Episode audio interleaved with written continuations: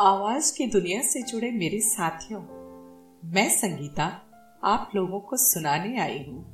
रहस्य और रोमांच से भरे भारत के उन स्थानों के बारे में, जहाँ लोग शाम के बाद जाने से डरते हैं। क्या आप जानते हैं एक ऐसे किले के बारे में, जहाँ हर साल बिजली गिरती है? तो आइए देर न करते हुए जानते हैं कि ऐसा क्या हुआ था, जो सिर्फ़ इस किले पर ही सालों साल बिजली गिरती है। इस घटना से वैज्ञानिक भी हैरान हैं। इसके लिए हमें थोड़ा समय के पहिए को पीछे घुमाना पड़ेगा। झारखंड की राजधानी है रांची। रांची से 18 किलोमीटर की दूरी पर स्थित है पिठौरिया का किला। यह कभी मुंडा और नागवंशी शासकों की सत्ता का केंद्र था। यह किला गवाह है एक ऐसे शासक का जिसने अपने देश और अपने लोगों से गद्दारी की थी। दौर था आज़ादी के पहले का। पराधीनता की जंजीर में भारत माता और भारत का जनमानस कराह रहा था। अंग्रेज़ी हुकूमत ने हर तरफ़ अपनी क्रूरता से लोगों को हलकान कर रखा था। यह क्षेत्र भी कहाँ अछूता रहता? अंग्रेज़ यहाँ के सीधे साधे लोगों पर जुल्म ढा रहे थे, जिसके परिणाम स्वरूप विद्रोह हुआ। 1831 ईस्वी में सिंधराय और बिंद्राय, दो भाइयों के नेतृत्व में कोल विद्रोह शुरू हुआ। उन्होंने अंग्रेज़ों को लोहे के चने चबवा दिए। उनके इस विद्रोह का दमन करना अंग्रेज़ों के लिए अत्यंत दुष्कर कार्य था।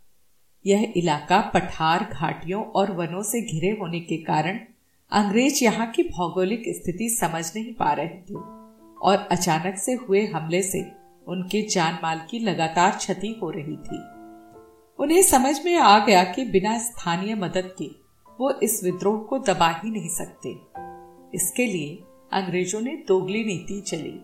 वहाँ के राजा जगत पाल सिंह को अंग्रेज़ अधिकारी विल्किंसन ने अपनी सहायता के लिए राज़ी कर लिया। इसके एवज में विलियम बेंटिक ने प्रति माह तीन सौ तेरह रुपए आजीवन पेंशन देने का वादा किया। जगतपाल सिंह ने उन्हें सहायता और सेना दोनों देना स्वीकार कर लिया। साथ ही साथ वहाँ की सारी जानकारी भी अंग्रेज़ों को देने लगे, जिसके कारण कोल विद्रोह का दमन हो गया। अठारह सौ सत्तावन का दौर। सिपाही विद्रोह मेरठ से शुरू हो पूरे देश में आग की तरह फैल रहा था। शहर शहर बगावत शुरू हो गई थी। पिठौरिया इलाके में भी छटपुट क्रांतिकारियों ने विद्रोह करना शुरू कर दिया। तब उस समय अंग्रेज़ों ने पिठौरिया इलाके की मज़बूत घेराबंदी कर दी, जिससे क्रांतिकारियों को पीछे हटना पड़ा। राजा के इस प्रकार के कृत्य से नाराज़ क्रांतिकारी ठाकुर विश्वनाथ सिंह साहदेव ने जगतपाल सिंह पर आक्रमण कर दिया, जिसमें ठाकुर विश्वनाथ सिंह साहदेव हार गए और उन्हें गिरफ़्तार कर लिया गया। 16 अप्रैल अठारह इस दिन रांची के जिला स्कूल के सामने कदम के पेड़ पर उन्हें सार्वजनिक रूप से फांसी दी गई। उस समय विश्वनाथ साहदेव ने शाप दिया कि, देशद्रोही तुम्हारे वंश का नाश हो जाए। तुम्हारा नाम लेने वाला कोई न बचे और तुम्हारे उस किले पर हर साल बिजली गिरती रहे, जब तक कि वह पूर्णतः नष्ट न हो जाए। और हुआ भी कुछ ऐसा। एक समय अपनी समृद्धि और वैभव को दर्शाता सौ कमरों का आलीशान किला आज पूरी तरह से खंडहर है। हर साल उस किले में अचानक ही बिजली गिरती है और उसका कोई ना कोई हिस्सा गिर जाता है।